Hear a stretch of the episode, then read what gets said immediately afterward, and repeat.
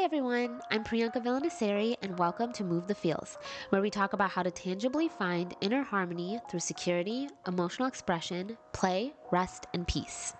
Today's topic is about creating boundaries for yourself, which I'm going to call internal boundaries throughout the rest of the episode.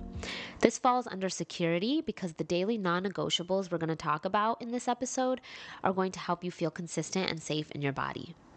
If you weren't really taught to create internal boundaries from a young childhood because you saw everyone around you people please, or you were forced to hug people you didn't really want to hug, this episode is for you.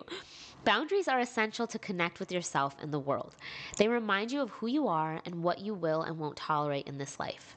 You deserve to have boundaries at any age to remember that it's safe to put yourself first and care for your own needs. Some examples of boundaries with yourself include creating a financial plan and sticking to that plan, getting your phone out of your bedroom, not gossiping, having a cutoff time for work-related activities, being consistent with your sleep and wake times, limiting your time with things or people that stress you out or just don't bring out the best in you, not keeping junk food in the house, never drinking alcohol alone, or even something as simple as brushing and flossing your teeth.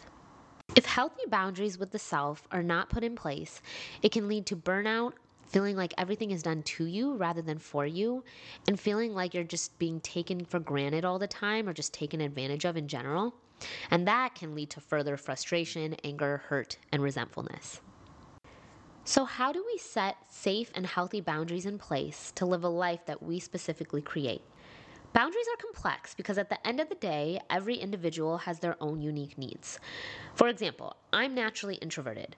I not only crave alone time, I need it, or I will actually start to feel a little jittery and off. Whereas someone who is more extroverted may feel jittery and off if they do not set a boundary in place to go see people. Everyone is so different, so I suggest to get a journal out and write the top 5 things that are important to you. And these are not specific to external things or people or dogs. These are behaviors that serve you to feel stable and generally happy. If you can't think of anything and your mind goes straight to the external things, that's okay too. Basically, think of how and why that person or behavior or dog brings you stability and happiness.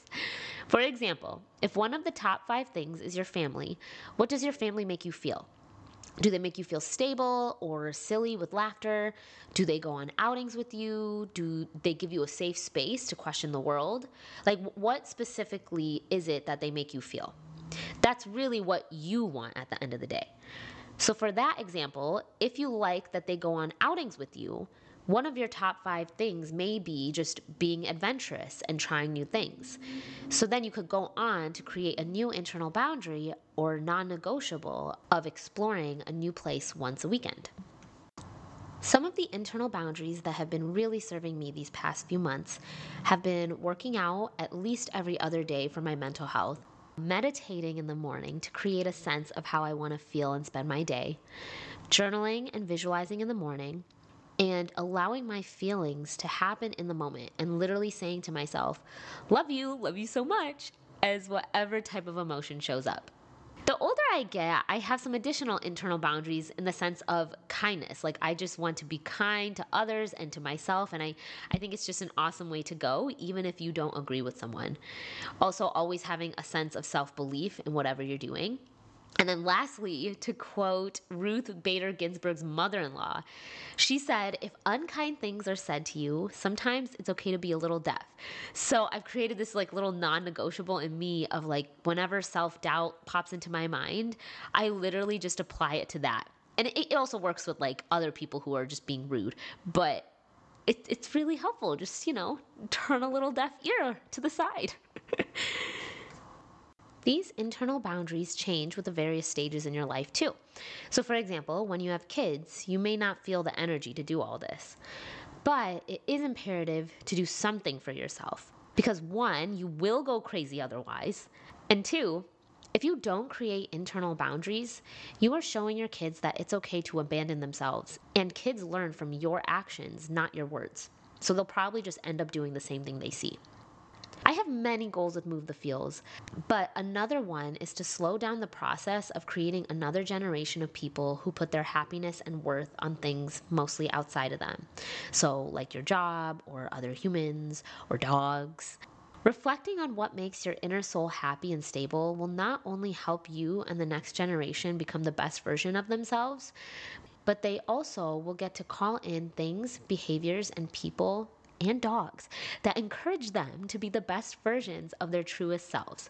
Also, please don't mind me and all my dog references. I'm just really, really wanting a dog right now.